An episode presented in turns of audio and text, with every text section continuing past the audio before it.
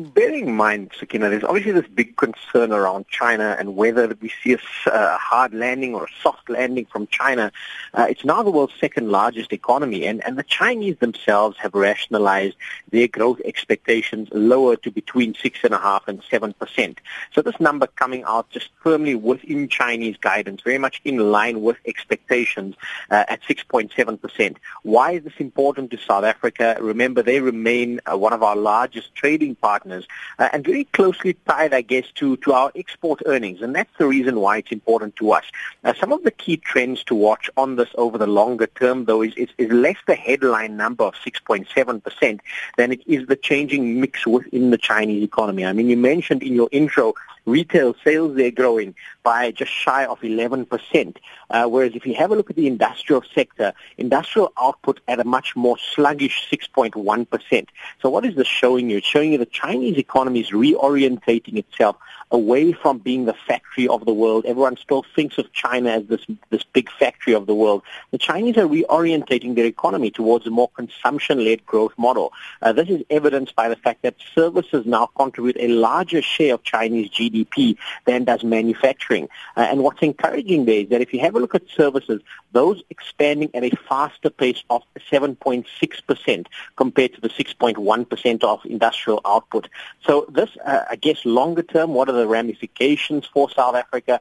Uh, South Africa needs to diversify our own econ- uh, economic growth, our own economy and export earnings away from simply, uh, uh, let's call it primary industries or raw material exports. And the reason for this is even uh, as one of our larger trading partners reorientate their own economy, their needs will be changing. And so as a result, South Africa needs to craft a new path for where we want to fit into the global value chain.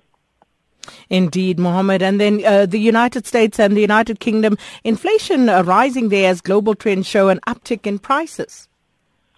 Yeah, this is interesting because uh, certainly ahead of consensus expectations. Uh, firstly, let's look at the UK. Uh, inf- inflation in the UK, CPI, rising uh, to 1% on a year-on-year basis from 0.6% previously. Uh, as I mentioned, it's ahead of expectations. Uh, how far is this off the mark? Well, they've got a 2% inflation target, so still pretty far off the mark there.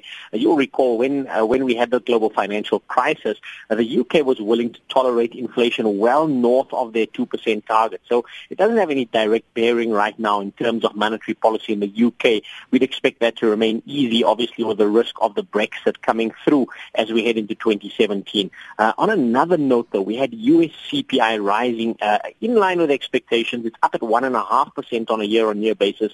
They also have a 2% target. But what's interesting here is core CPI. So if you take out food and fuel and you look at core CPI, uh, that's at 2.2%. It's above their 2% target. And this certainly raises, I guess, the prospect for a Fed to consider a hike in, in December. They're saying that, yes, the economy is starting to return to kind of, kind of trend uh, inflation numbers. The jobs market gains have been reasonably strong. And so this obviously one of those data prints that would feed into that massive discussion around whether the Fed hikes rates or not as we, as we go into the tail end of this year. And then just uh, finally, Mohammed, eyes on South African inflation numbers. Uh, we touched on this yesterday, and that, of course, uh, due for release today. Um, are we expecting it to move above 6%? Yeah, and, this will be the key focal point for me today is, is, is looking at local inflation. The expectation is for it to move above 6%. It was 5.9% as at the last print. And the reason why it's expected to move above the 6% mark is that food inflation, as we head into the last three yeah, food inflation becomes quite material.